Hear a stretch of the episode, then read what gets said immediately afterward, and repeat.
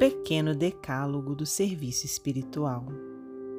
Se procuras materializar o espírito, espiritualiza a matéria.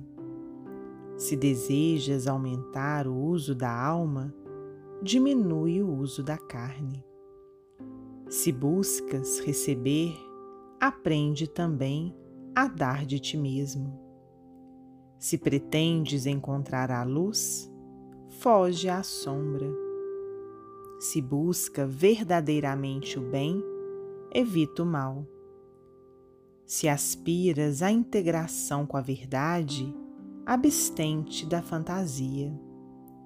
Se julgas privilégio desagradável nos outros, não reclame prerrogativas ao teu círculo pessoal.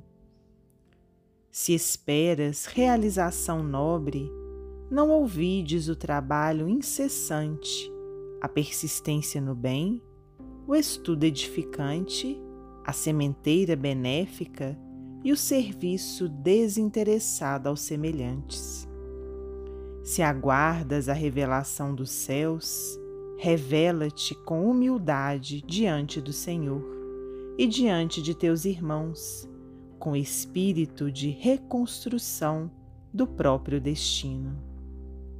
Se buscas a bênção consoladora na doutrina dos Espíritos, sob a inspiração de Jesus, nosso Mestre e Senhor, traze com alegria o Espiritismo por fora, mas não te esqueças de conservar o Evangelho por dentro.